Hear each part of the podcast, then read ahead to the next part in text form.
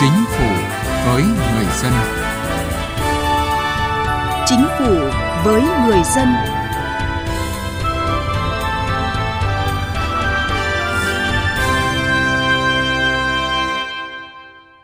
Xin kính chào quý vị và các bạn.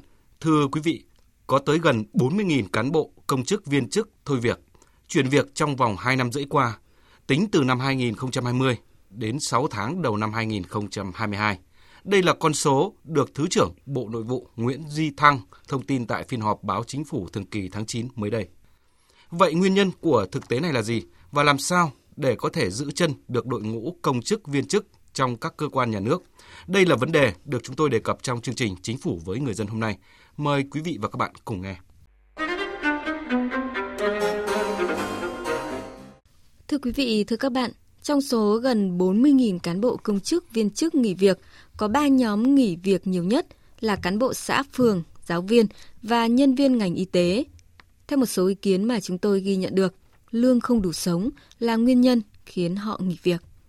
Đi làm cho nhà nước, lương dưới 10 triệu thì nó đã quá là bất ổn rồi mà lương 6 triệu còn sao có thể tiếp tục làm việc được. Chưa đủ chi tiêu trong tháng đó nữa. Thì sao mà có dư được thì quyết định phải nghỉ thôi đã có cán bộ y tế là xin nghỉ việc cũng vì là thứ nhất rằng là không đảm bảo được cái cuộc sống của họ và họ có một cái công việc khác phù hợp hơn để đảm bảo cho cái cuộc sống của họ tốt hơn. Mức lương thấp khiến nhiều người rời công sang tư, nhưng lương không phải là tất cả. Có những người người ta ta nghỉ cũng nói không phải là đùng cái người ta nghỉ, người ta cảm thấy là quá oải đi làm 24 trên 24. Thế thì mình cũng cũng bị lay động nhiều chứ, mình cũng bị là xáo trộn chứ. Mình cũng bảo là hay là mình cũng nghỉ đi làm đi lại nhiều nè vất vả rồi công việc áp lực. Nói chung cộng nhiều thứ lại nên nản thì nghĩ. Theo phó giáo sư tiến sĩ Nguyễn Ngọc Đào giảng viên cao cấp học viện hành chính quốc gia thu nhập thấp chỉ là một nguyên nhân sâu xa hơn đó là môi trường làm việc chính sách đãi ngộ chưa tương xứng. Những người rời đi chủ yếu là những người có năng lực. Có lẽ họ đang đi tìm môi trường làm việc tốt hơn. Và đặc biệt là họ đi tìm cái sự thừa nhận từ phía xã hội, cái công sức của họ, và họ đi tìm cái khả năng mà xã hội mở ra cho để họ thăng tiến. Đây chính là cái nguyên nhân mà tôi cho rằng rất nhiều những đội ngũ cán bộ, công chức, viên chức có trình độ đi ra ngoài. Chứ còn nếu như nói thu nhập thuần túy thì cũng là chưa chắc. Chúng ta có thể quan tâm đến khoảng 72% cán sự viên chức, họ quan tâm đến mức sống thôi. Chứ còn 24% chuyên viên chính khoảng 3 đến 4% chuyên viên cao cấp thì có lẽ thu nhập chỉ là một vấn đề. Và tôi vẫn quan tâm đó là chính là cái môi trường và cái điều kiện để thăng tiến họ. Tất nhiên ai cũng muốn công hiến cho Đảng và nhà nước, nhưng họ muốn công hiến ở một môi trường minh bạch hơn và đặc biệt họ được tự do để sáng tạo. Mới đây tại phiên họp báo chính phủ thường kỳ tháng 9, Thứ trưởng Bộ Nội vụ Nguyễn Duy Thăng cũng đã nêu rõ nguyên nhân mà cán bộ công chức, viên chức nghỉ việc ở nhiều bộ ngành địa phương. Chế độ chính sách tiền lương của chúng ta, mặc dù chính phủ cũng có nhiều lần, rồi nghị quyết trung ương cũng đã có nhiều nghị quyết kết luận của trung ương về vấn đề này, nhưng thực sự so với nhu cầu cuộc sống cần thiết thì cũng còn nhiều khó khăn. Cái nguyên nhân thứ hai, công tác quy hoạch cán bộ của chúng ta, đặc biệt là cái quy hoạch cái đội ngũ chuyên gia vẫn chưa làm tốt. Thứ ba, thực hiện các cái nghị quyết, cái chủ trương của Đảng, rồi nghị quyết của Quốc hội, của Chính phủ về cái việc mà tinh gọn tổ chức bộ máy, tinh giản biên chế gắn với lại sắp xếp tổ chức bộ máy và cơ cấu lại đội ngũ. Thì trong quá trình tinh giản biên chế như vậy cũng có những cái công việc, cũng có cơ quan, đơn vị thì cái khối lượng công việc có tăng thì đây cũng là cái sức ép. Rồi cái nguyên nhân thứ tư là cái môi trường rồi điều kiện làm việc một số thời điểm trong khu vực công cũng chưa thực sự là hấp dẫn tạo ra cơ hội để mà cán bộ công chức viên chức phát huy tốt cái năng lực của mình. Còn ngoài ra thì cũng là vì các cái nguyên nhân lý do của cá nhân cũng muốn thử sức, cũng muốn thay đổi công việc giữa khu vực công, khu vực tư, rồi cái thay đổi cái định hướng, cái nghề nghiệp vân vân. Để bộ máy không mất đi người làm được việc và tuyển dụng được người có năng lực thì từ những nguyên nhân đã được chỉ ra trên cơ sở đánh giá thực tiễn cần sớm thực thi các giải pháp để cán bộ công chức có năng lực yên tâm cống hiến, không để họ bị nản lòng vì lương thấp, vì môi trường làm việc thiếu sự cạnh tranh, thiếu công bằng.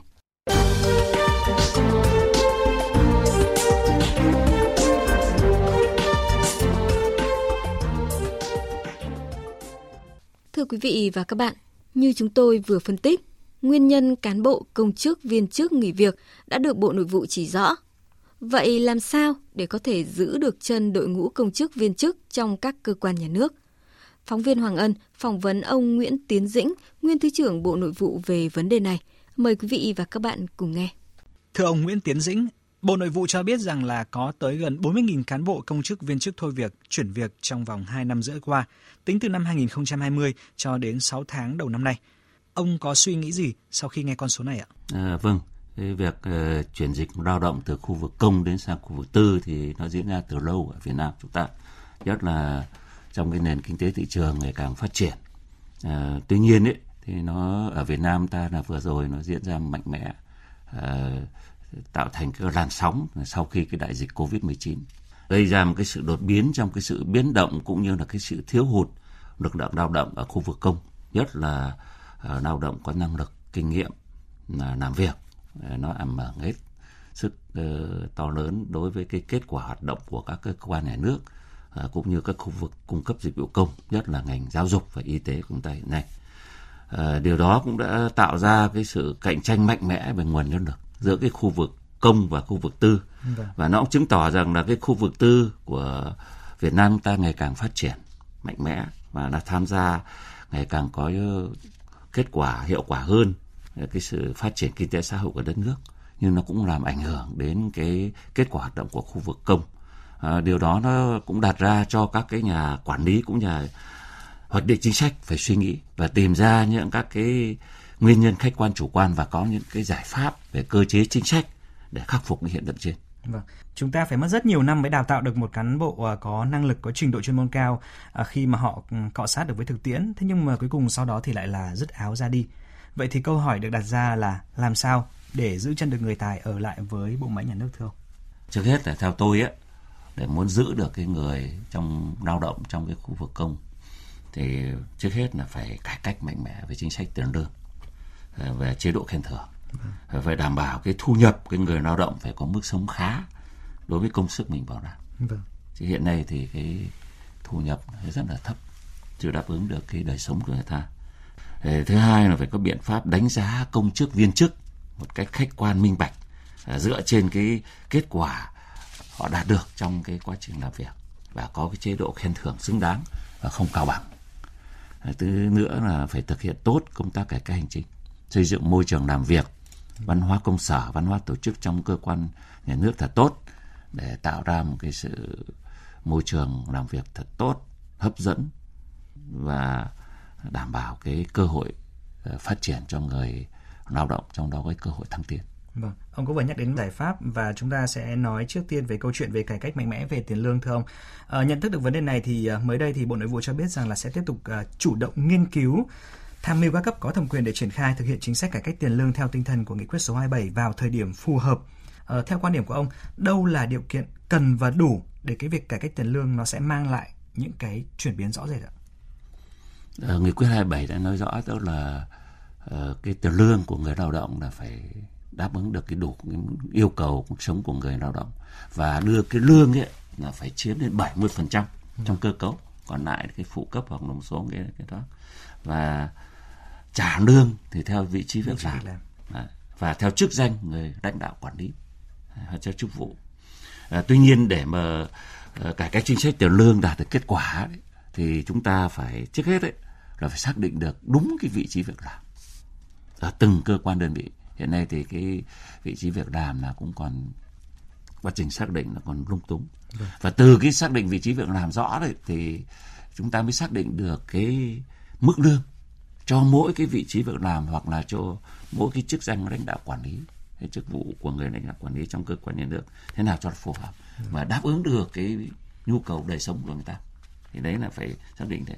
Thứ hai ấy, tôi cho rằng là để mà thực hiện cái cải cách chính sách tiền lương cho đạt được kết quả thì bây giờ chúng ta phải tiếp tục đẩy mạnh cái sắp xếp tổ chức bộ máy trong hệ thống chính trị của các cơ quan nhà nước đảm bảo tinh gọn hiệu lực hiệu quả. Vâng và tiếp tục tinh giản biên chế, đẩy mạnh thực hiện tự chủ trong các cơn đơn vị sự nghiệp công lập bởi vì theo như quốc hội nói, tức là trong thời gian vừa qua, chúng ta phải mất 65 đến 70% ngân sách nhà nước chi cho cái lương của cái, trong cái đội ngũ của hệ thống chính trị của chúng ta. Như vậy là mất quá lớn.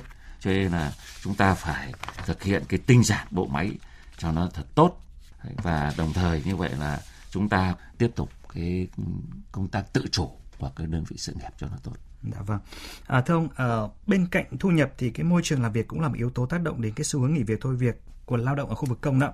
Và môi trường làm việc ở đây thì được hiểu là môi trường cạnh tranh bình đẳng, cơ hội phát triển và dựa trên năng lực. À, và đây cũng là một cái thực tế đã được nói đến từ lâu và đã có nhiều giải pháp để cải thiện nhưng mà chưa thực sự hiệu quả. Theo ông ạ, cái điểm nghẽn cần tháo gỡ ở đây là gì ạ?